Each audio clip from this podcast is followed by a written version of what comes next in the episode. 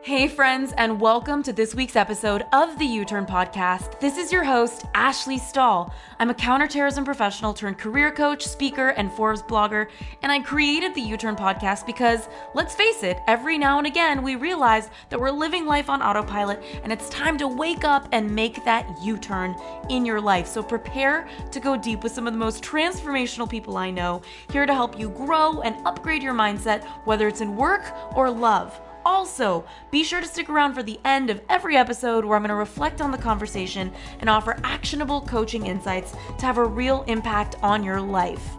In the meantime, we've opened up access to three free e courses on youturnpodcast.com. So head on over there if you want to land a new job you love, find your purpose, or launch your dream business. All of these courses are totally free.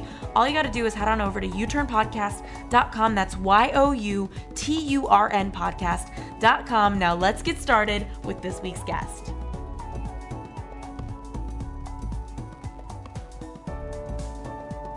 It is your job to seek out, not to let it fall in your lap, not to let it show up by default, to seek out positive propaganda to reinforce where you want to go and what you want your life to look like.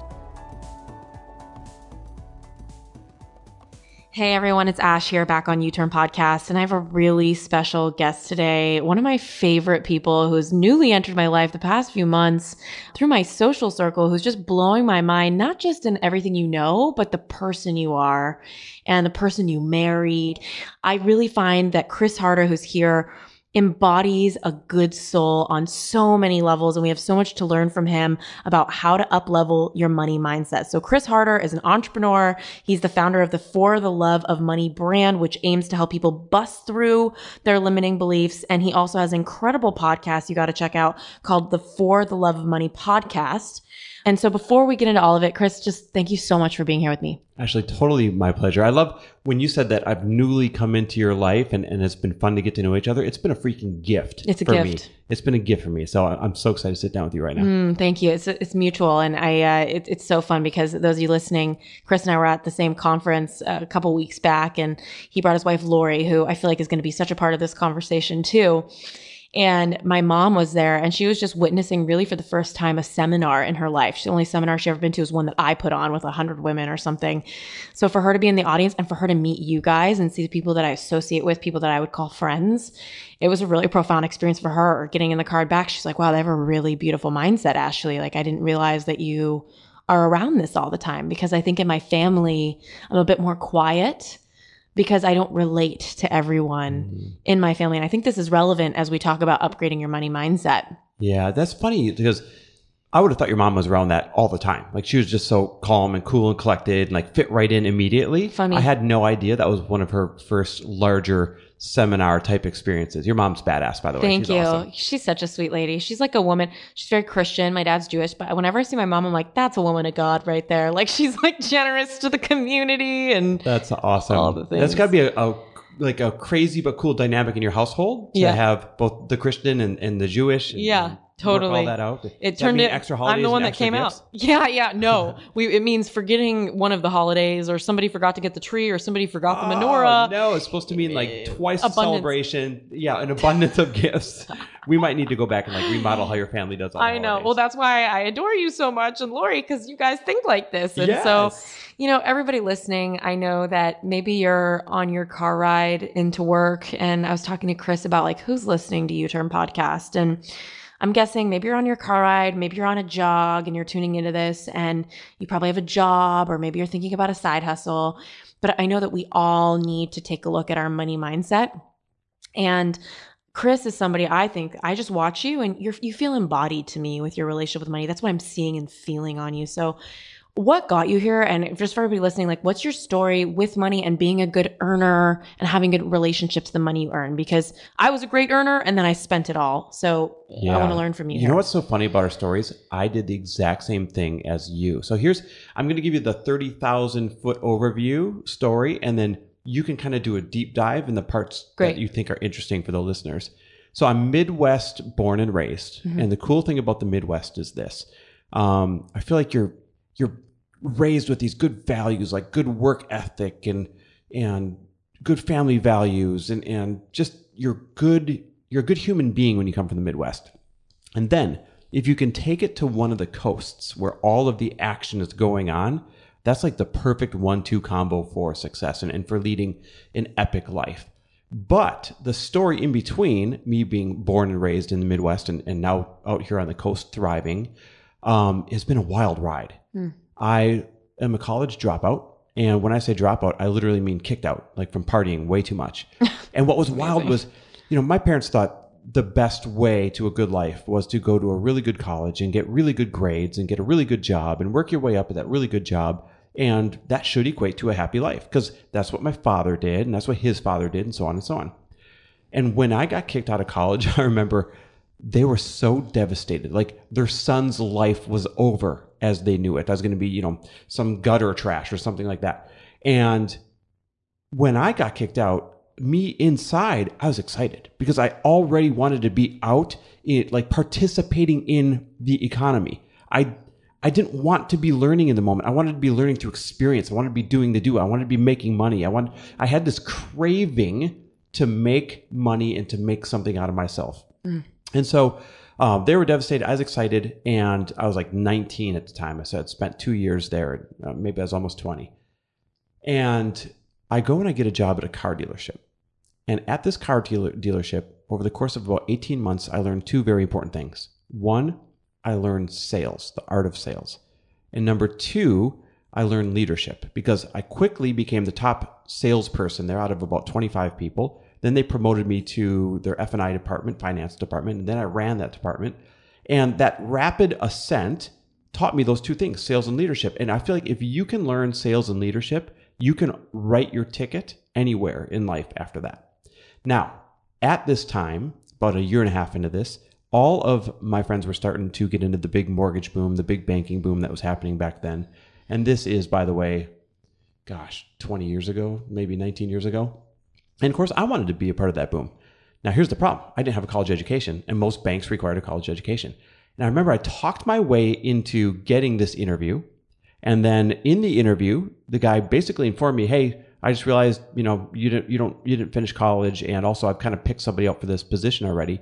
So, um, you know, we're just kind of doing this as a going through the motions exercise." And I thought, "No way, I'm getting this job." By the end of that interview, I had talked my way into a job offer, and that was the beginning of my banking career, my corporate America career, so to speak.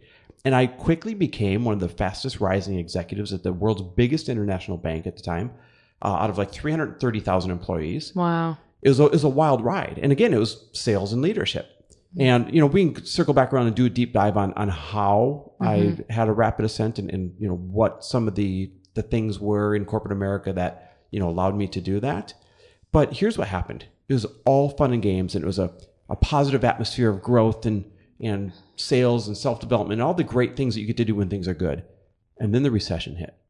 And it went from this positive atmosphere to me getting up first thing in the morning, saying goodbye to my wife, getting on the first plane out of, we lived in Minneapolis at the time, first plane out of Minneapolis, and flying to some random town like Rapid City, South Dakota, or wherever, and walking into the bank branch and shutting them down.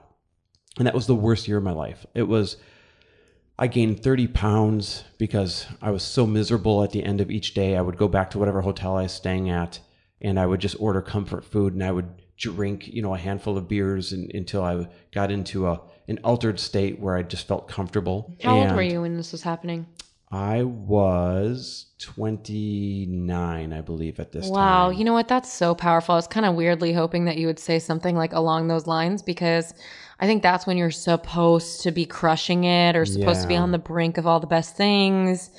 And for me, I lost all my money when I was 28, 29. Mhm. So, So get get this. tell me about that. during this time, not only was it the most miserable time of my life physically and in terms of the, you know, what I had to do day in and day out, it was also the most miserable part of our marriage because if I'm a miserable person, that means I'm also a miserable partner, Yeah. right? So all of that is really in a bad spot. And then to add insult to injury, um, I had lived way beyond our means the entire time. So every year I'd get a massive promotion and a massive raise and a massive bonus. And I was young. I thought it was going to last forever. I was like, wow, this is easy. It's like printing money. It's just fun. And so Um, I would move Lori to a new city every single year, and I'd say, "Hey, babe, go pick out a house. I'm getting on an airplane," and we would do it over and over and over again. And because I thought it would last forever, and because I was a naive twenty something, and I'm not painting all twenty somethings as naive, but that Yeah, was me. That was me, Mm-hmm. and also because of my money mindset, and we can get into that in a little Yeah, I'm bit. so excited. I had just burnt through all the money and then some that we were making. And when the recession hit, I took the first year $150,000 pay cut plus lost all my bonuses. And then the next year, after you know shutting down all the bank branches, they said, "Hey, it's your turn. You can take a severance package or you can take a demotion of a demotion of a demotion of a demotion and go run a branch in Jersey." And I said, "Give me the severance package." And they I remember I'm sitting in the office, it's my boss and my boss's boss, and he says, well, don't you want to go check with your wife first? And I said, oh, trust me, she wants me out of here. Like, it was not a good situation. So I took the severance package, and here's a crazy thing, Ashley.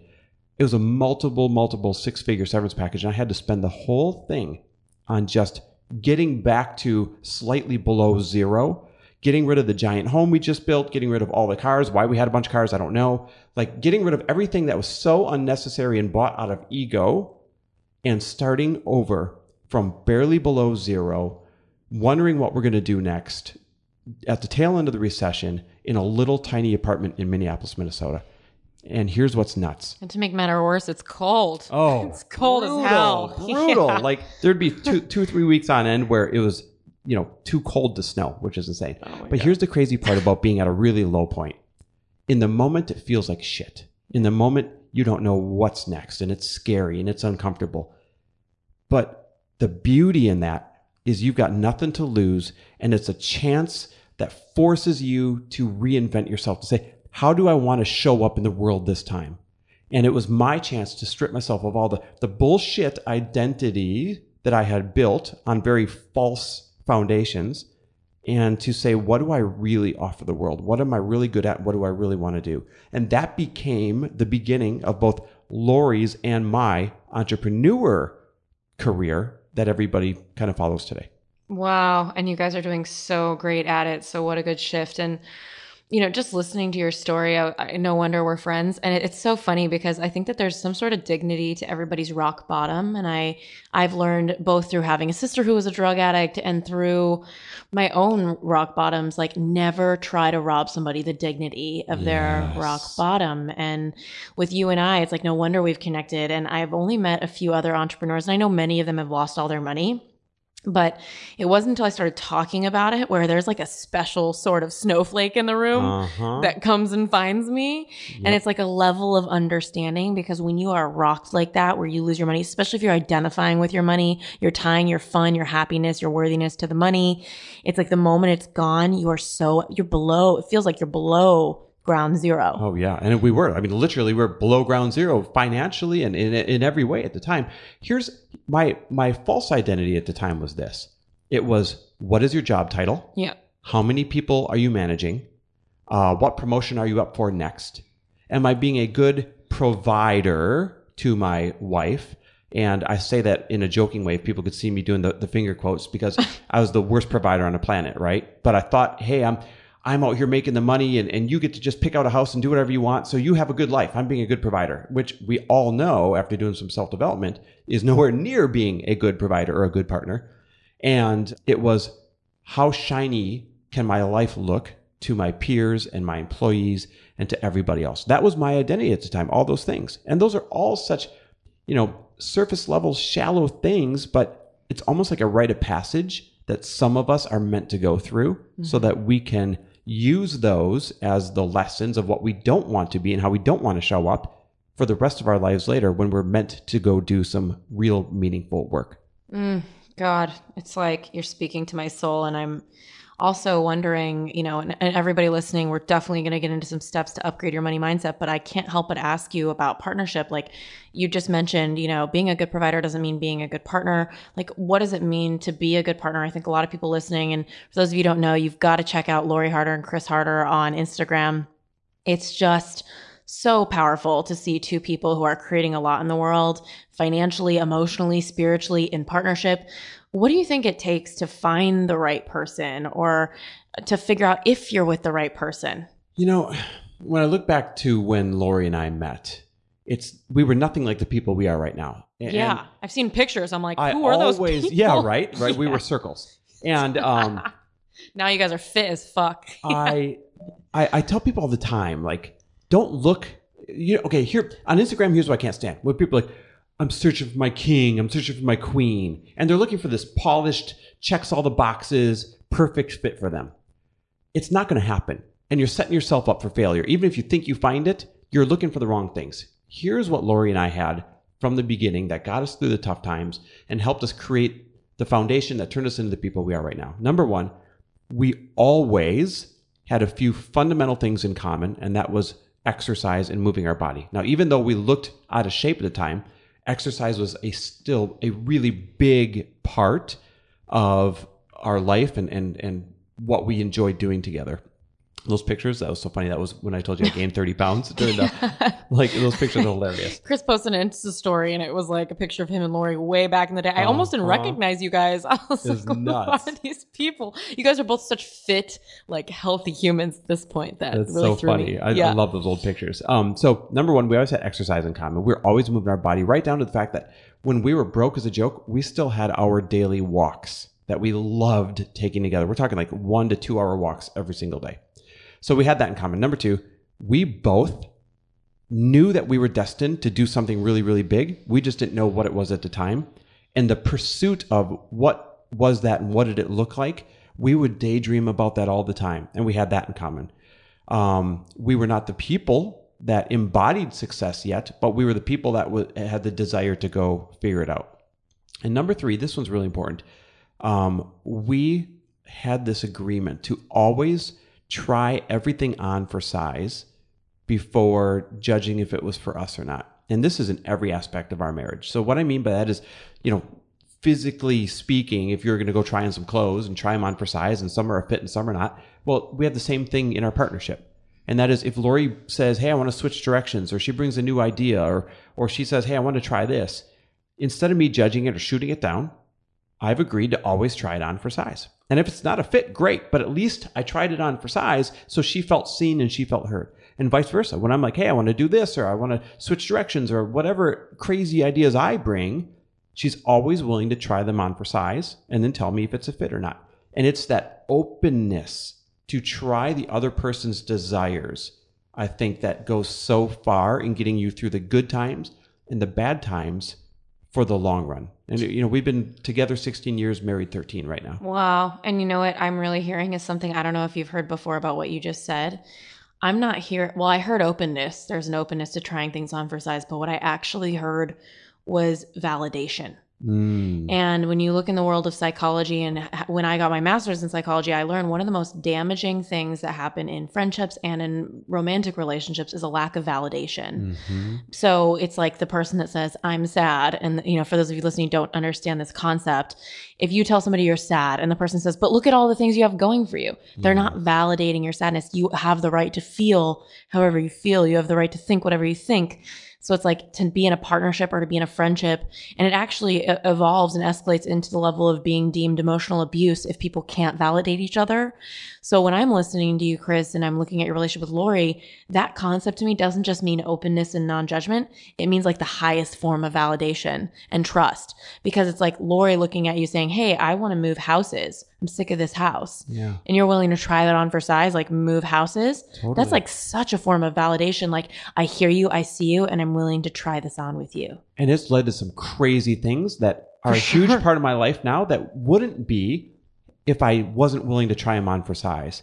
Right down to when you talk about validation and being seen, this is so important. Listen, if you have a partner, if you're listening, you have a partner out there, this is one of the ways you can tell if you, if you have the right partner or not. I have never, I, I was not always good at communication in our relationship. My default is to take the shortest route to a to a message possible.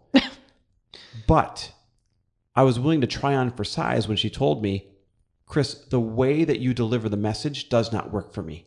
Instead of me getting defensive, I said, okay, what would work for you? What would that look like? We we literally role play what it should look like and sound like when we have to deliver a message to each other so that the other person is able to receive it. Because if I don't care how accurate your message is, I don't care if you're 100% right.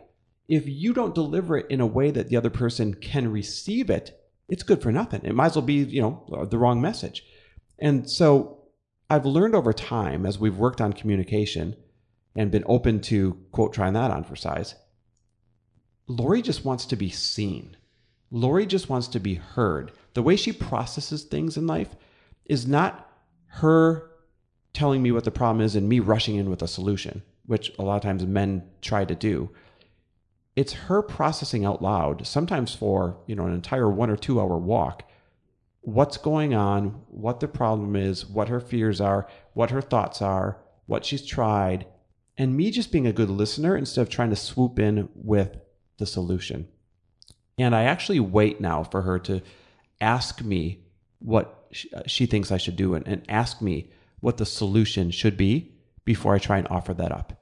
And if, if people can get that part right, to understand that dynamic between men and women or masculine and feminine, and know each other's communication style, everything else gets so much so much easier. Oh gosh, so amazing. Makes me no wonder why Amanda Bucci always says she wants to be your kid. I'm ready to be adopted. we would be honored to, to have you guys in our family. yeah. One big giant happy family. We kind of are, I guess, I at know. this point, which is so nice. Um, and I I can't help but wonder money is one of the most challenging dynamics in relationships, and both of you guys are great at making an impact, loving what you do of course there's always shortcomings in entrepreneurship. There's always losses. There's always sustaining. That's something i never thought about as an entrepreneur. I was so mm-hmm. focused on creation. Mm-hmm. and i was talking to chris before we started recording about meditation. And one of the things i learned is that there's three dynamics uh, when it comes to cr- human experience. There's destruction maintenance and creation is what she was emily fletcher was saying to me and mm-hmm. she was saying that if you are in maintenance, you're around the corner from destruction. Mm. And if you're around the corner from destruction, you're around the corner from creation. So it's all really good wow. news. Yeah.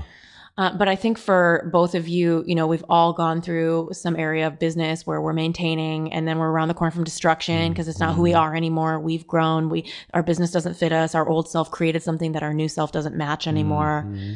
But I'm so curious to learn like what are the keys or what are some indicators before we even get into the keys to actually upgrade your money mindset? What are some indicators of your money mindset? Because you talked about tipping in restaurants. And I thought that was really interesting. I'm curious if there's any others as well. I mean, there's so many. So the first thing is always understanding the fact that you do have a money mindset pattern. And this is whether you work in corporate America, whether you're an entrepreneur, whether you are staying at home and maybe you pay the bills. Like it does not matter what your role in life is you have a pattern, you have a money mindset, and it is not good or bad. It just is, right? Because there's no such thing as good or bad. There's just how you want to show up in life. So if you want to be a, a vagabond and travel the world and live in tents and have experiences and, and that's what you desire, great. Nobody can tell you that's good or bad. Yeah. And if you want to have a mansion in Beverly Hills and it fulfills you in some way, nobody can tell you that's good or bad or greedy or not greedy.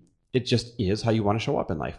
And so you have to make sure that you are matching this pattern that you've been displaying in life in regards to your financial habits and your money mindset. You're matching that pattern to how you want to show up in life. A lot of people want to show up one way, but their pattern keeps sabotaging that way that they want to show up. And it's not until you become aware that you've got this pattern of sabotaging what you really desire that you're even going to do anything to change it anyway. So awareness is always step one.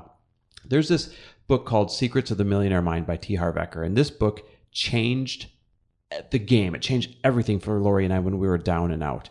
We read this book together out loud in bed every night when we'd go to bed. Um, now picture this: we're in this apartment, we're down and out, we're reinventing ourselves.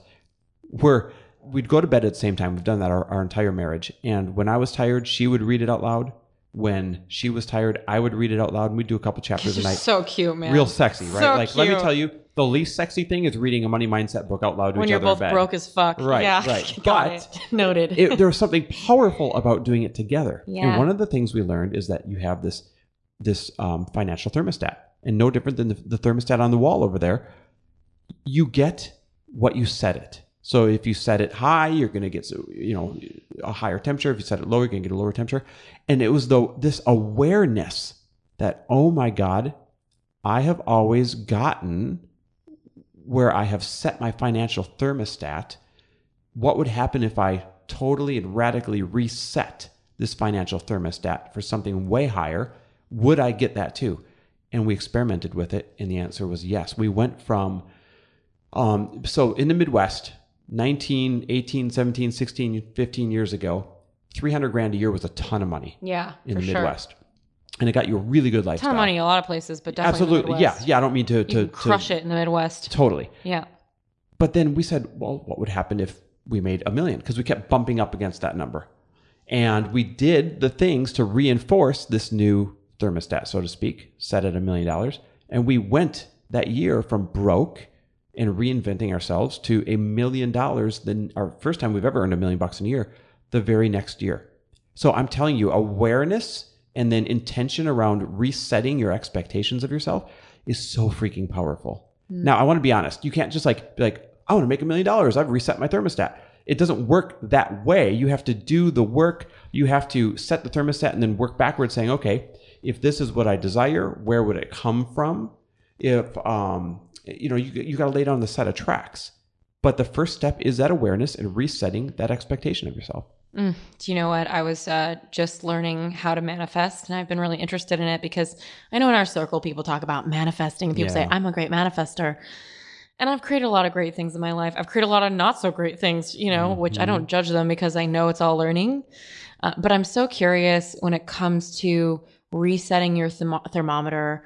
What are some good, and you talked about patterns, um, and then kind of going back to tipping. You'd said tipping is a good way to kind of see. So before we Yeah. started recording, so tell me a little bit about that for everybody to kind of learn. like, This is where are you of my- guys at yeah, with is- your money this mindset? Usually, like this will wake some people up. So most people have been raised, and most people go through life tipping people, tipping their service staff or their valet person or whatever, um, based on the kind of job they think that person did. And they have no idea, because it's always been that way, that it actually says more about you as a human being and what your money mindset is when you tip somebody than it does about the job that they did. And, and here's why. If you are using money as a form of punishment when somebody does a bad job, how do you think you're going to view money? Hmm. As a tool that you can punish with, or as a tool that determines good or bad.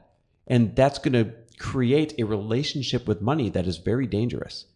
And so the way Lori and I tip people is we tip incredibly generously, whether they do a good job or a bad job. And most people think that's asinine. Why would you reward that person for Yeah, doing a I felt job? my little ego chime in and right? be like, exactly. "What are you talking Exactly. about?" But here's why. Imagine what happens to that person. People know when they're doing a bad job, first of all, right? They're, That's a really good dumb. point. Imagine somebody who is your server that has had the worst day of their life. That is why they're doing a bad job. You don't know what happened before they got there. And somebody still leaves them an epic tip. What do you think the chain reaction is after that? How do you think they treat the people going forward after that? How do you think their belief in humanity looks like after that? How do you think the rest of their day turns out, which then touches another person, touches another person, touches another person after that? When you tip someone, you are either reinforcing this chain reaction of bad events that they're going to pass on to other people, or you are changing the course into a positive experience that will then cause a ripple effect of positive interactions with people going forward. So when you tip someone, you don't realize it, but you are controlling like the energy, the chain reaction of energy that day going forward. And you're either going to reinforce this bad spiral or you're going to change it for somebody and everyone else they come in contact with after that. That's so interesting and it's so true. And I never thought about it like that. And so for you, it's, and what I love about what you're sharing is that the, the feedback is really, it's about your relationship to the universe and how you feel as a vehicle for doing good in the world. And I can't help but ask you, I am noticing right now, and I know this is so silly, but coffee shops have more tip tip opportunities than Mhm. ever.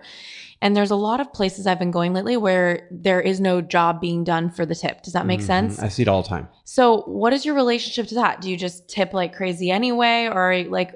Because I've found that like I'll buy a candy bar at the front desk, Yeah, and it'll be two dollars, and they have a tip thing. It's not a tip; it's like I put my credit card in the machine, you know, Yeah. and the little iPad thing is like tip, and I'm like for the Snickers bar. Yeah, You isn't know? that funny? So, um, for anything where you typically tip for, I tip wildly generous.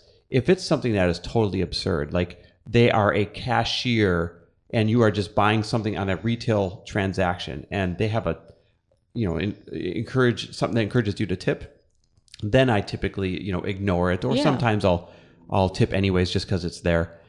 I see tipping as a chance to start a positive chain reaction the rest of the day beginning with that person.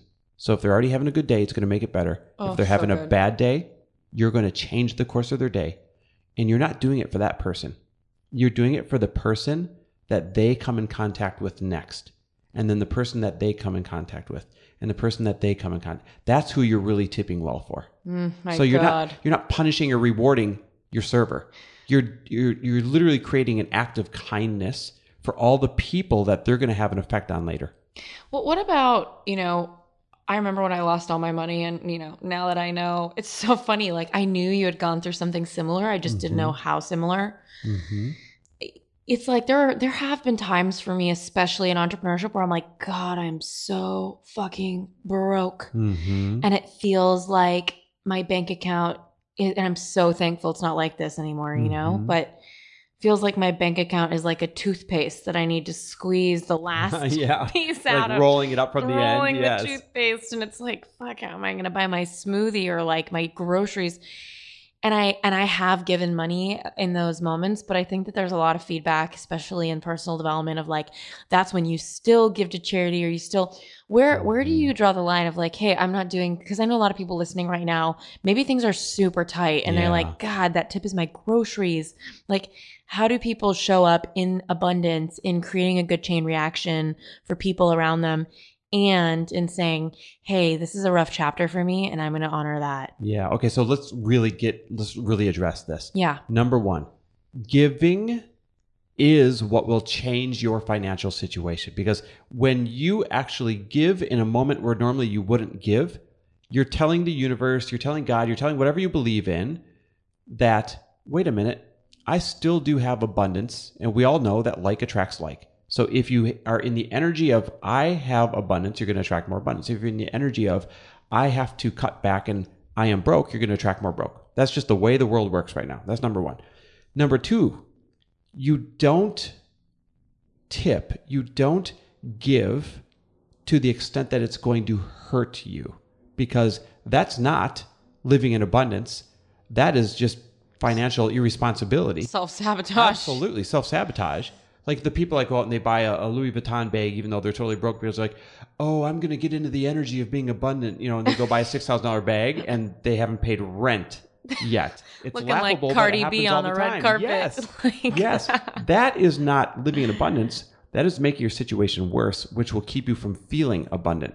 So we're talking about tips here. We're talking about 10, 20, you know, $30 type decisions. We're not talking about $100 decisions or $1,000 decisions when we're talking about this. And and that's the rule of thumb. Don't give to an extent that's going to make you feel as though it hurt you, but make sure that you are giving to the extent that it makes you that it reminds the universe you still have something to give.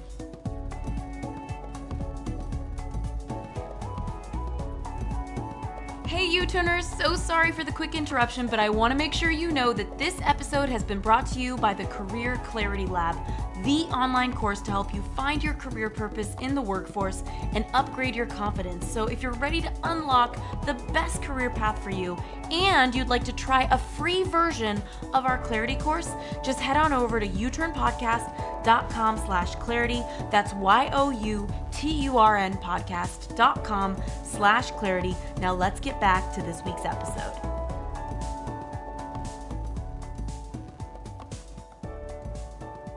I'm really feeling connected right now just through your story to like so many so many of you who listen listen to this podcast because I was one of you. I've been the admin assistant making minimum wage.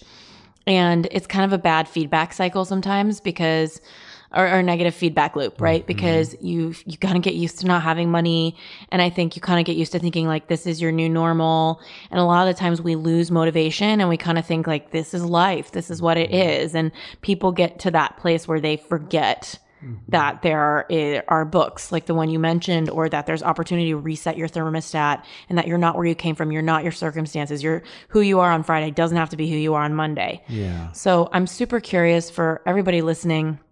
Like, what is a good step that you can recommend for somebody who's feeling like they don't see the light, like they they're sick of being broke or they're sick of feeling like they can't afford that trip to go see their friend. Yeah. You know, my one of my best best friends lives in Paris. I live there part-time, but before I lived there part-time, I didn't see her because she couldn't swing coming out here. Mhm. And so yeah, I know a lot of you listening are probably like, yeah, I want to reset my therm- thermostat, but But I'm down and out. I'm down and out and I don't feel motivated. And that shows up in your bank account, right? Like, Yep. and I was in that place for a long time. So I'm especially curious about your feedback with motivation because there was a long period. And, and those of you who don't know my story too much, I was on Chris Chris's podcast talking about it. I haven't talked much about it on my own podcast, which Ah. Amanda Bougie is going to interview me and grill me and corner Oh, me. that's And I'm going to be like in a fetal position crying on the floor. awesome. You'll know when that happens. You'll see an Insta story this. of me like having a meltdown. Yeah. And so I'm going to share my story. But, you know, Chris on, on your podcast, just talking about how I lost, you know, I made and lost, you know, more than $5 million in like just a few months Mhm. period. I lost motivation. You know, and I know a lot of you are like, well, I didn't quite frankly lose motivation after I made five milli. So maybe you lost motivation because you just have a salary and you're bored and you're uninspired.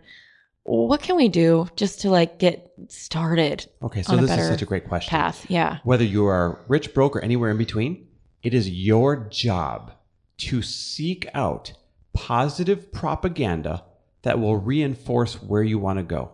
Let me repeat that. It is your job to seek out, not to let it fall in your lap, not to let it show up by default, to seek out positive propaganda to reinforce where you want to go and what you want your life to look like. So if you are broke as a joke, podcasts are free. Walking around a wealthy neighborhood with beautiful homes is free. You know, um, going and sitting in your dream car at a car dealership is free. Reading a book on money mindset or an autobiography of somebody who went from from broke to wealthy or from unhappy to happy or whatever your goal is, it's free, right? There's this thing called library that most of us forget about where you can go get a free book. The ability to create positive propaganda in your life most people just let propaganda fall into their lap whether they turn on the news whether they listen to their friends whether they you know look at the, the just you know taking whatever happens to be on their facebook wall their instagram wall they just let propaganda show up instead of purposely seeking out the propaganda that's going to reinforce where they want to go. And the number one thing that people forget to look at is you got to look at your loved ones. You got to look at your tribe. And you have to ask honestly are they reinforcing, are they giving me propaganda that reinforces where I want to go and how I want to live? Or are they accidentally and unknowingly reinforcing this down and out situation I have right now? And I'll give you an example. When you decide you want to start a side hustle and you start putting in those extra hours, do your loved ones say things like, Oh, I remember when you were fun, Ashley. Now you're just busy, Ashley they may actually be coming from a place of love saying, I loved hanging out with you and now we don't hang out anymore. But unfortunately, unknowingly, they are giving you negative feedback. They are giving you negative propaganda in that situation that is putting a dent in your dreams and causing you to pull the throttle back on this side hustle that you were chasing. So that's one example of how sometimes your loved ones, your very own tribe, will accidentally hold you back unknowingly by giving you negative propaganda. Or this is what I can't stand either. When you go for a job and you don't get it, you know, maybe there's a few jobs you wanted and you don't get them. Or maybe when something doesn't work out in your favor and right away they console you by saying, Oh, that's okay. You know what? Let's go get a drink. It wasn't meant to be. I understand they think they're being loving, mm-hmm. but I'd rather someone say, Listen, that's only one of a million opportunities. Let's roll up our sleeves together. Let's go find another opportunity. Let's figure out how we're going to approach it differently this time. And I'm going to hold you accountable to going and running through that damn wall better this time. That's the kind of friend I want, not the one that says, oh, that's okay. Well, you know what? Uh, y- you're really, I think, hitting a chord for a lot because you're definitely hitting one for me. And when I think about it, number one, there's all different areas of your life that there's like an incongruence where maybe you're listening right now and you're thinking, I want to transform my results with food and with my body or mm-hmm. with money. I have a friend, I just found out about all these allergies that I've been, you know, bitching to mm-hmm. everybody about that I can't eat cake anymore because I can't have eggs and it's been a whole depression cycle. But I've actually, ever since I started meditating and starting feeling better, I'm like, wow, feeling good feels so good that I don't want to eat things that make me feel bad. And I have a couple friends where we go out a lot and part of our relationship is we like to go out to new restaurants and try new food. And one of my girlfriends, she likes to try everything and I'm like a roadblock for her now Mm-hmm. because I can't have dairy, I can't have eggs, you know, and I had to go through the whole judgment on myself. And I'm noticing that she's like, Ashley's no fun anymore. So she has some communication about it. Ashley's no fun. She's really limited with her snacks. You know, I just speak up and say something. And ever since then, she's been a lot better yeah. but it's just an example. And here's another thing is I think everybody, you know, as they enter into the holidays, especially, it's like with your family. So, for example, my mom has always believed that I can do anything. And, she, and ever since I was a kid, it was almost like too much positive feedback. you know, like I thought I was funnier than I was, maybe. Yeah. Because she would be like, "You're going to be president someday. You mm-hmm. know, you're gonna. I'm going to vote I'd for vote you." for you. Thanks, Chris. I would vote for you. Quite frankly, you're such a wake person.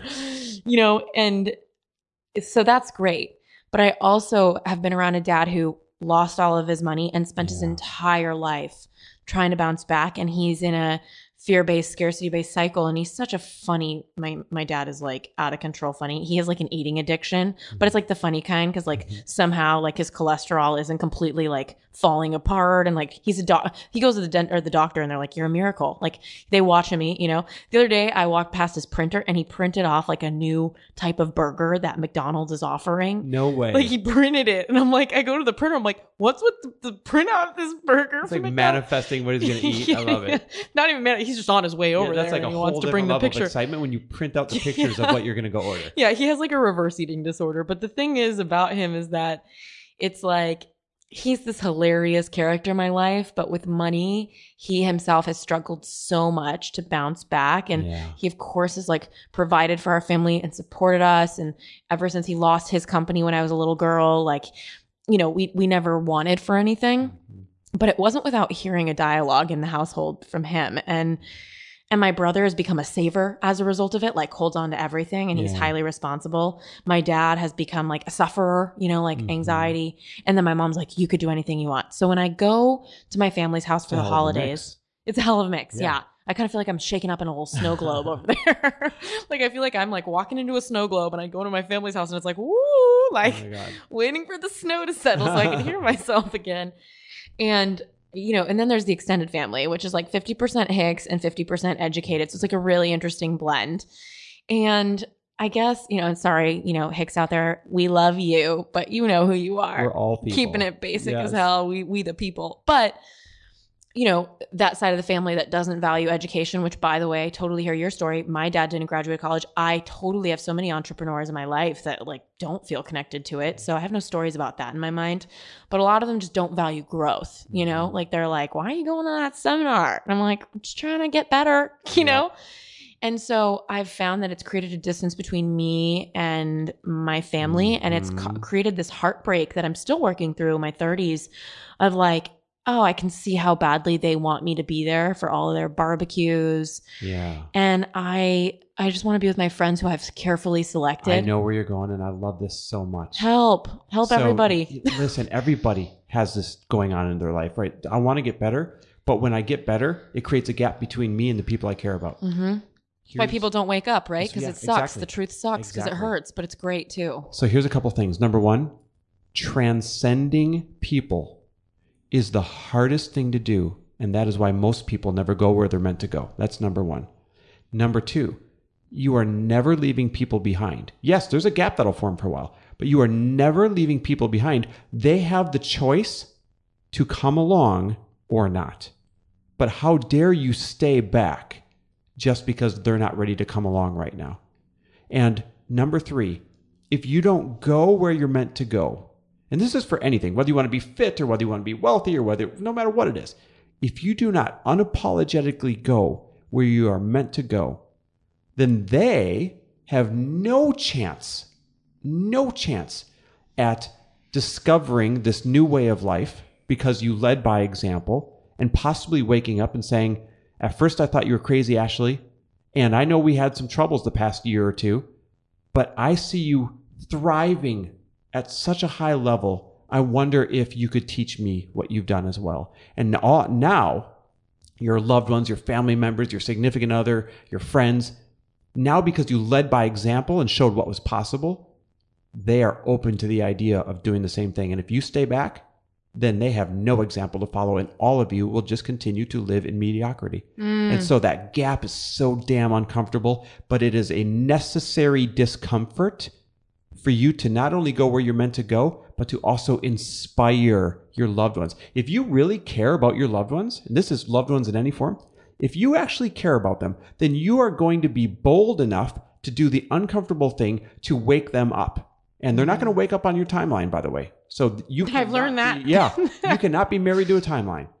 But I speak from experience when I say if you go first, the ones that are meant to wake up and come along will wake up and come along in their own timing. They will never wake up and come along if you don't go though. You know, it's so it's like so powerful. I want to ask you about what it means to transcend people because I think a lot of people probably heard that and they're like, "How the hell do I? What is that even?" And this reminds me of my uncle Bob, who like was probably the most distant one in my head. He shows up to a family get together recently. He's like, "I've been following you on Twitter." He's a rocket scientist. Yeah, I've been following you on Twitter, Ashley, and you've you're saying some good things on there. See, You know, it works. it's And, and totally if you cool. didn't go first, Uncle Bob would never start to get interested in that stuff. Yeah, So my dad is one of the coolest men on the planet, but he is I believe it. your typical engineer. Everything has to be realistic and Yeah. everything has to be the way the way engineers think. If you know an engineer, you know what I mean. yeah. And he is the furthest thing from believing in manifesting or any of that stuff that he would originally label as woo woo. But because Lori and I went first, because we led by example, my dad will now send text messages or um, articles or whatever. He's gone from this this really practical engineer to like, hey, look, more proof that you can manifest, you know, this, this, and this, or here's another person that manifested this, and now he he he's like having so much fun in life with this concept of everything doesn't have to be practical. There can be some unexplained reasons why things show up in your life if you choose to believe in going that route. And so we have caused change in our family, positive change in our family, in the way they think, in their levels of ambition, in the way that they take care of themselves physically, in their money mindset, in all of these ways that we have had a positive influence on our family because we went first. And let me tell you, there was a couple of years where I was like, oh, this is the roughest it's ever been between me and my family, uh, especially when we moved out here to California. You know, they, for an entire year, they had the story of, you guys are abandoning us and your dreams are more important than your sense of family. And That's it, like, totally something I would really hear for sure. yeah A hundred percent. but we went anyways. Mm. And guess what? After a really shitty year, all of a sudden, they love that we came out here and they love. Now they come out here, by the way, for winters. They weren't doing that before. And they love that we're thriving. And they love the new ideas that we're bringing back to the family. And they love our new Christmas traditions. And they love, love, love all these things that only exist in our lives because we went through that really uncomfortable year and we went anyways. Mm, so Otherwise, amazing. we'd all be stuck back doing the same things we were, leading a life of mediocrity Hmm. just because we wanted to keep everybody comfortable. yeah, it's like, sorry, I'm not sorry in the end. Well, and it's also challenging in that gap. You're so right. Because for me, it's like, God, my parents are getting older. You know, I'm noticing Mhm. my dad the other day, he was making a sandwich, you know, eating all his snacksidents Yeah. in the kitchen. And I was having a whole conversation with him, and I realized he didn't hear me. So he's Mm. losing some of his hearing. And I looked at my mom, and my brother. I'm like, did he not hear any of that? They're like, yeah, no, his hearing is going.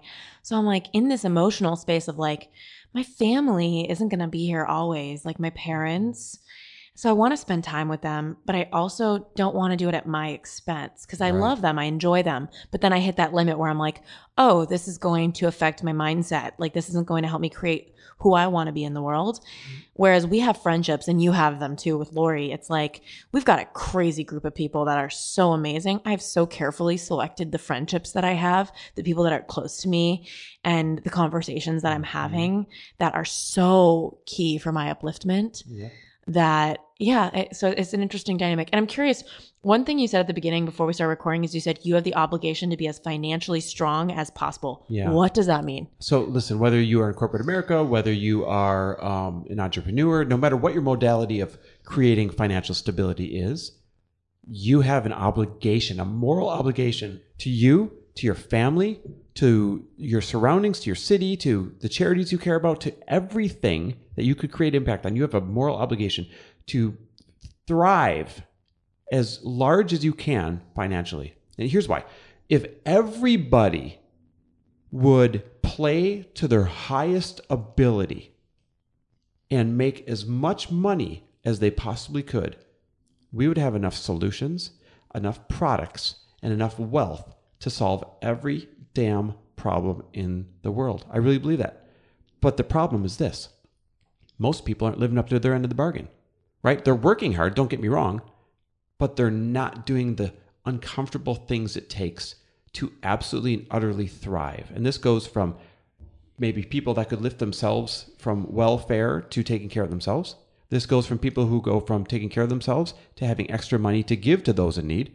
This goes from people who are um, have a little bit of abundance to a level of now they can give millions of dollars and create like meaningful change. Here's another good example. If you're living a paycheck to paycheck right now, you can help somebody by doing a small act of kindness. And that's good. And and everybody should do that. But you can't really fix problems.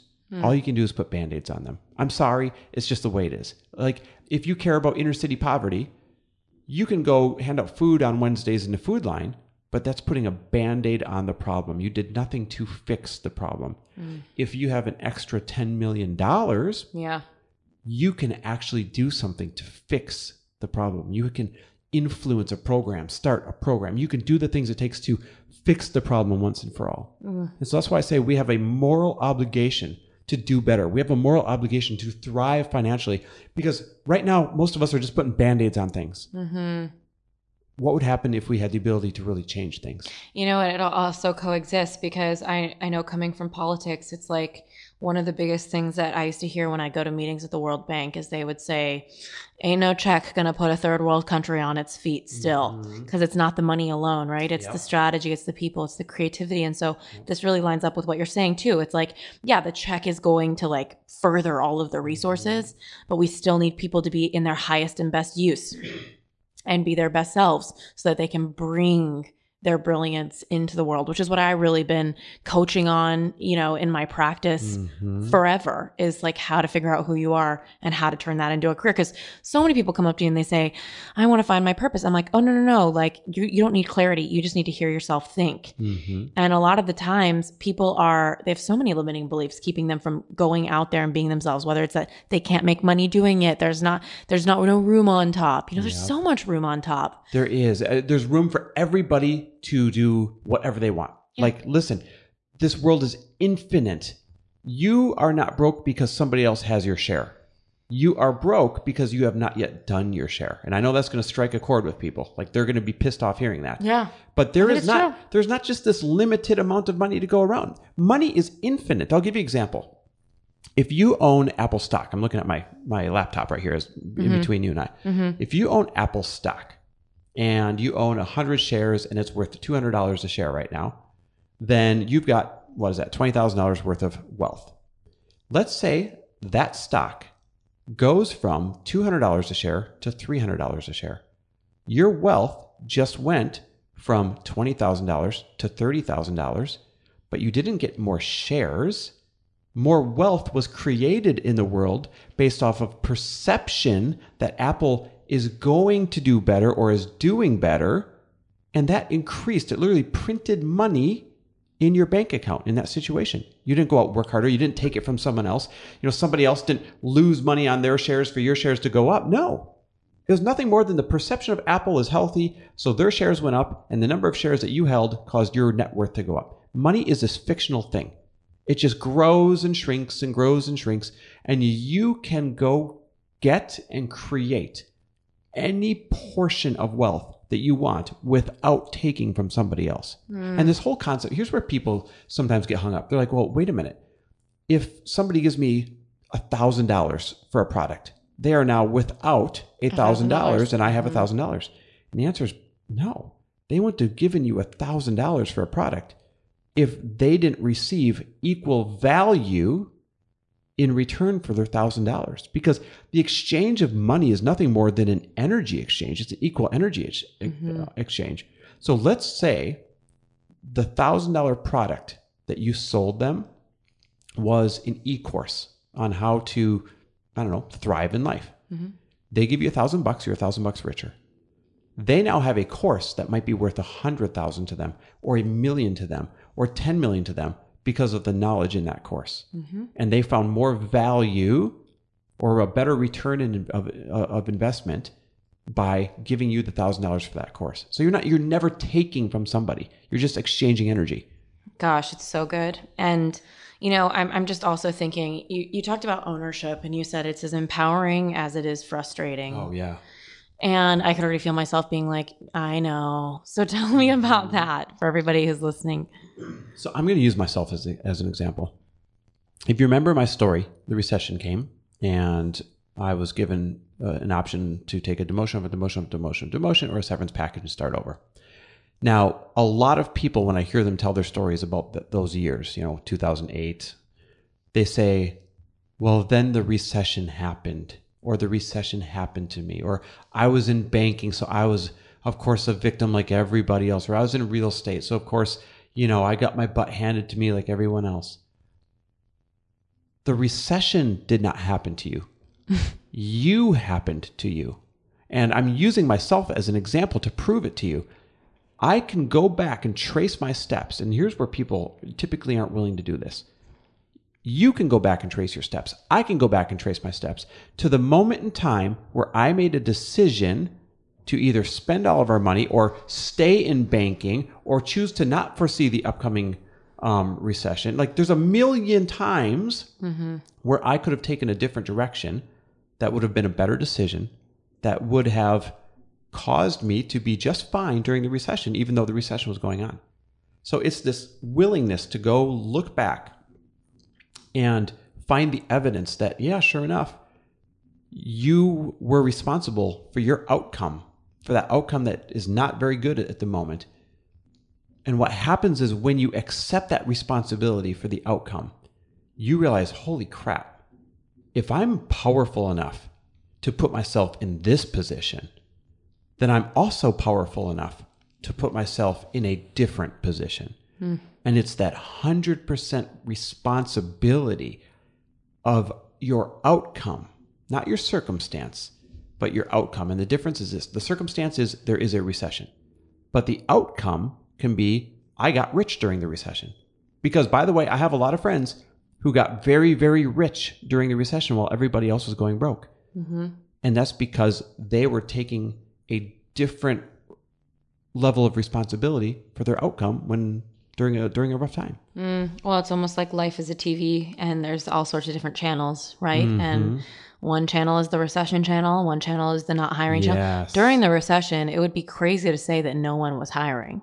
Oh, There's still people hiring. uh, course, we, I, It's like, which channel are you on? Are you on the hiring channel? That you tuned into that? You know? Exactly. You know, we uh, I took a partnership in a mortgage bank when I lost my job um, with the with the the big international bank, and there's this tiny little mortgage brokerage at the time, at the tail end of the rece- recession, in an industry that was getting hammered, hmm. and everybody was closing shop. But I had no options, and this guy came to me and he said, "Chris, you're good at the things I'm not. I'm good at the things you're not. I think together we could really grow this thing." So, sure enough, we went on to grow that little tiny mortgage brokerage into a great big mortgage bank doing $330 million a year with 155 employees in seven states in 36 months at the tail end of the recession in an industry where everybody else was closing shop. We were hiring. There was opportunity. A lot of people made a lot of money at that shop. There is always, always a chance to thrive in any situation. You have to be willing to go find that opportunity and thrive in it. Hmm. And typically, it's always going to look very different than what you're used to.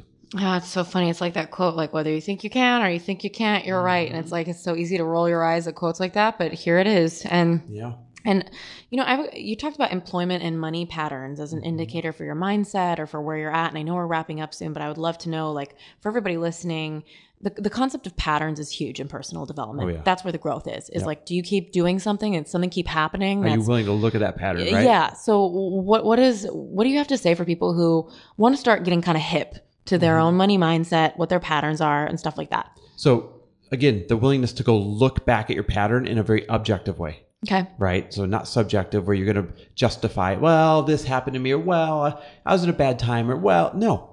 Objectively look back at your pattern. Do you always spend extra money the minute you get extra money on something fun? That's a pattern. Do you always fall into the pattern of cutting back, cutting back, cutting back instead of earning more, earning more, earning more? That's a pattern.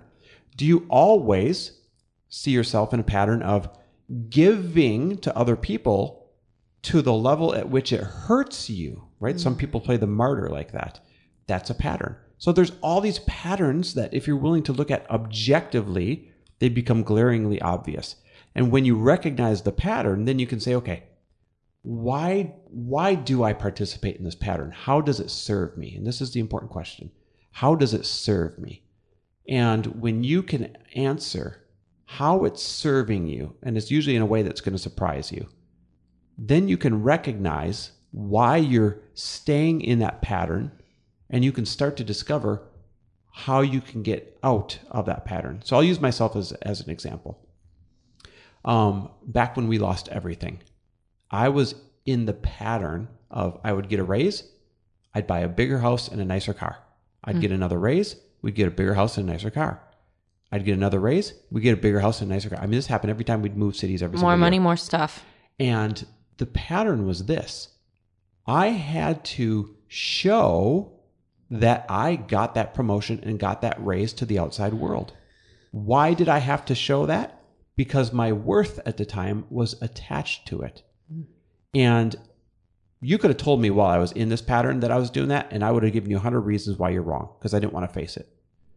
But looking back, it's so easy to see that it was serving me. And this is why I said the most important question is how is it serving you?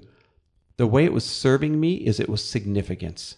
Wow, can you believe they're moving and getting a bigger house again? They must be doing everything right. Wow, they just moved and got a bigger house and now they're getting a bigger house again. They must be doing something right. It was significance, is how it was serving me. You know, this, it, and even if you're listening right now, maybe you look in the mirror and you think the words, I'm fat. Maybe that's serving you because you go to the gym when you hear that in your head. Yep.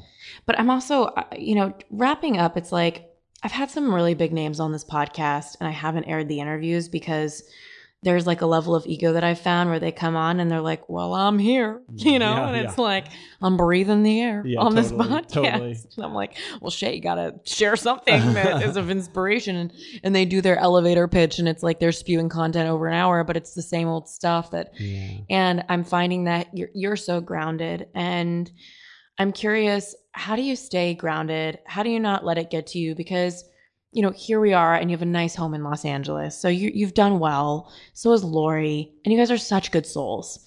So how are you keeping yourself anchored? Number one, when I was stripped of all of those identities back then, you know, around 29, 30 years old, that was one of the best gifts of my life because it forced me to say, what is my real value and how do I want to show up? And for me to be so aware of how far I, in one direction I went, that it made me hyper conscious about never wanting to go in that direction again. Mm. So that was a gift. But let's be honest, those gifts can wear off and you mm-hmm. can go right back to your old patterns. Mm-hmm. So then, number two, I have made a commitment to doing the work and to surrounding myself with the people that will reinforce how I want to show up in life. And I have like a zero tolerance policy to have anybody in life or to, you know, allow any habits in life that are going to put me back into any of those old patterns of getting significance from the wrong areas. And it's just the awareness and, and the inner desire to want to show up differently this time that keeps us grounded and keeps us hyper aware of how are we showing up and is it in a way that serves other people and humanity or is it in a way that's just serving us And when you lost all your money and you bounced back, it sounded like that happened over a year. Is that the timeline? no Because my question is like, how long Yeah, did it take no, for you no, to no. get it? You know, it was like uh, four three and a half to four years so get this Um, when I was a partner in that mortgage bank as a minority partner, and, and Todd, the other guy, he was the one that started it and he was a majority partner. And while the bank was thriving and we were crushing it, we personally weren't taking money out of the bank. My pay plan was this um, every quarter, the first blank uh, X number of dollars all went to Todd because he started the company of profit. Then, whatever was left over in profit above that number, we would split 50 50. And so, if we created profit above and beyond that number, we took home paychecks. But we were reinvesting into that mortgage bank to grow it. I so know all about quickly, that. Yep. Right? Mm-hmm. That there was usually very little to no profit left to split.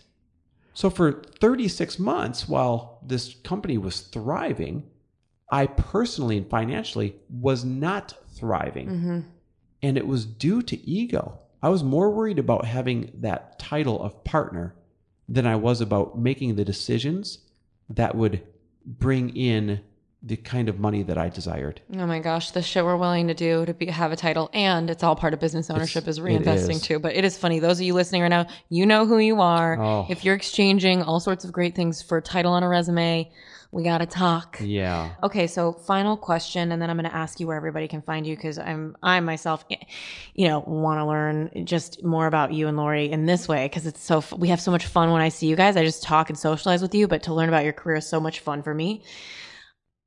I want to ask you when you leave the room, when you leave a conversation, if you could give it one word of what experience you want people to say they had of you, what do you want to stand for for people? Impact. Great.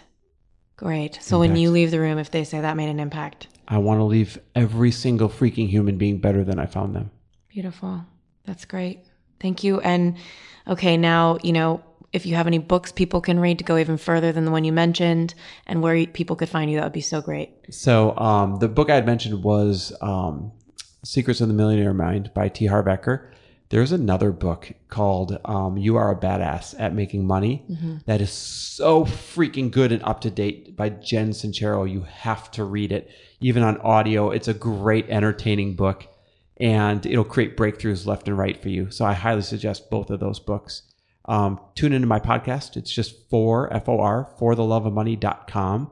And what I do is I interview people like yourself and, and we expose this common thread of generosity in people's success stories so that you can realize when good people make good money, they actually do great things.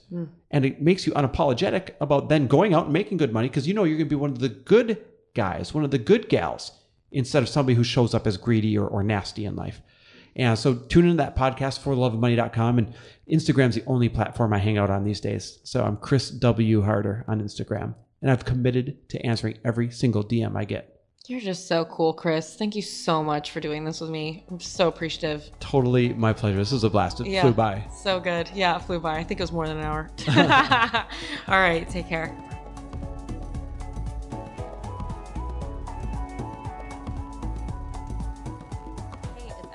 And I figured we could talk a little bit about abundance because I love how Chris Harder in this episode talked about how it's our job to surround ourselves with positive propaganda. And one of the things this makes me think about is just growing up with the news on in the background and not realizing that our subconscious mind is picking up on whatever it's hearing all the time. And that's why I'm so much more intentional about the sounds and the music and the things that I surround myself with. And it's not in a way where I'm paranoid, but it is in a way where I'm aware and I'm intentional about what I'm constantly around, whether it's people, places.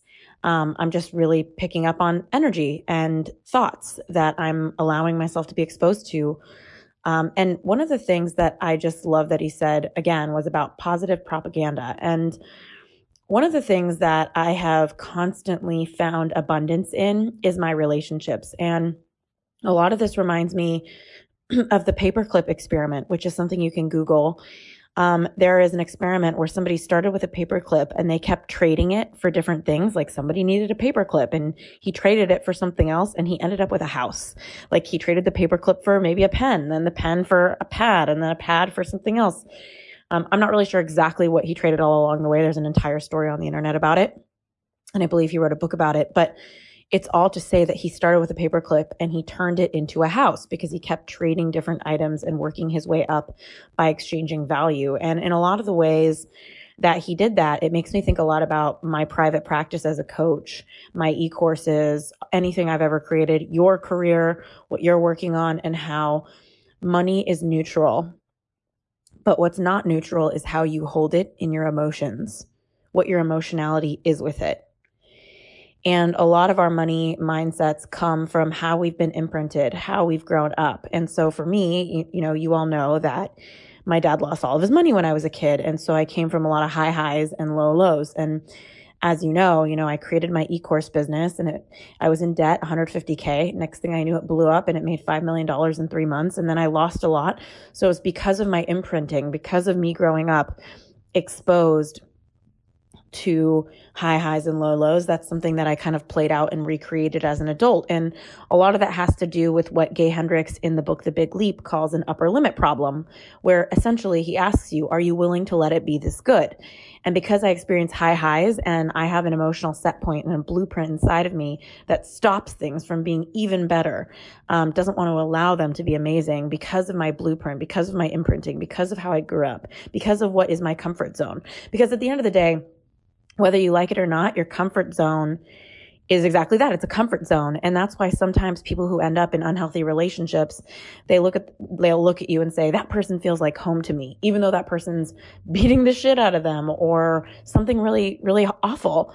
Um, people feel a sense of home with people and they mistake those feelings of home with it being right for them. And sometimes it does mean it's right for them, but other times it means it's the same dysfunction that they've been exposed to their whole life. And that's why it feels like home to them. So, the first thing I think after listening to this episode is to take a look at your mindset and how you're relating to money. Um, how do you hold money in your heart? Does it feel like there's always enough? Does it feel like you always need more? Does it feel like, do you feel bitter about people who have it? I mean, if you just fill in the blank and you think yourself, money is, and you fill in the blank, I'm so curious what your thoughts would be. Um, the second thing is to think a lot about abundance um, because that is something beyond just the form of money. There's so much to abundance. And one of the areas in my life that I've created a lot of abund- abundance is my friendships. I feel such a sense of richness around the women in my life um, and some very cool and evolved men too, like Jason Goldberg. And what I'm finding is that when I take a look at my relationships, there's so much abundance in them, not just in them picking up the phone when I'm having a rough day, not just in them, you know, my girlfriends who have good business minds sitting down with me and helping me in my business, but also abundance in the standpoint where when I lost everything in my business, people had vacation homes and they were texting me saying, Hey, do you want to stay at my vacation house for a month? And you know, it was such an abundant experience for me to be going through loss and have so many people in my life who could provide things to me that have monetary value in the world, but they were just freely offering them to me out of the kindness of their hearts. And what I found was that whether I have money or not, creating what felt like very rich relationships in my soul has been such a source of abundance in my life that it has pushed me to an edge of wanting to create abundance everywhere else. So here's what I mean. If you want to feel something in your life right now, all you need to do is ask yourself, how can I start? Where can I start creating that feeling? Because what happens is it's kind of like floodgates. Once you start to feel it somewhere, it's almost like subconsciously you want to start creating it elsewhere. You start to find ways to create it elsewhere. So in the same way that I kind of looked in the mirror and was like, you know what? I really want abundance in my finances.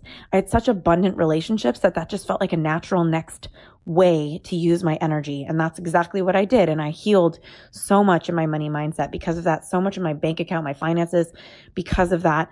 And so I just want to ask you now, where in your life are you creating scarcity? Are you having a story that in your head that there's never enough time? You're always busy. You can't just get enough done. Never enough money or do you get a lot of FOMO? Maybe you you can't possibly be at all the places you want to be, and you have a lot of FOMO that you're missing out on friends getting back, getting together, doing something because you're out of town. Where are you feeling FOMO or scarcity? And then this is just an invitation for two things. The first thing is trust. Really trusting that you are where you're supposed to be. There is enough time. There is enough money. There is enough opportunity. You are not too late. There's no scarcity in being too late to go do something. You're right on time You're right on time for yourself. That's the first thing. The second thing is asking where you can create more abundance in your life. And abundance doesn't just have to mean money. It's just a richness and a joy and a fulfillment where your cup feels full. So where is your cup wanting to be more full? That's my invitation to you. And um, asking yourself, what can you do today to create a fuller cup, whether it's in your friendships, in your finances, um, and what I've found is that a lot of the times I am creating an empty cup for myself by being in denial, by because the first step of changing your life is really facing something for where it is. So if you feel like your finances aren't good, really take a look at what are you doing to create that. If you feel like your friendships aren't where you want them to be, what are you doing? How are you showing up in the world to not be creating the friendships you want? Because in order to be in order to have a great friend you need to be a great friend right in order to have great finances you need to be great at managing your finances and your budget um, so these are just all invitations for you. I thought Chris Harder was such a fucking epic episode. He's such an amazing human. And Lori Harder, his wife, oh my God, if you haven't checked out her podcast as well, Earn Your Happy, highly recommend it uh, as well as Chris Harder's podcast, For the Love of Money. Two incredible humans. Thank you so much for tuning in. And as always, hit me up on the gram at Ashley Stahl. Would love to hear what you thought of this episode. Thank you so much for sharing it, getting out there, writing reviews on iTunes, all that you're doing to support me. It means the world. This podcast has been such a joy. And I hope that this episode really sits with you as it did me and helps you grow. All right, sending you lots of love.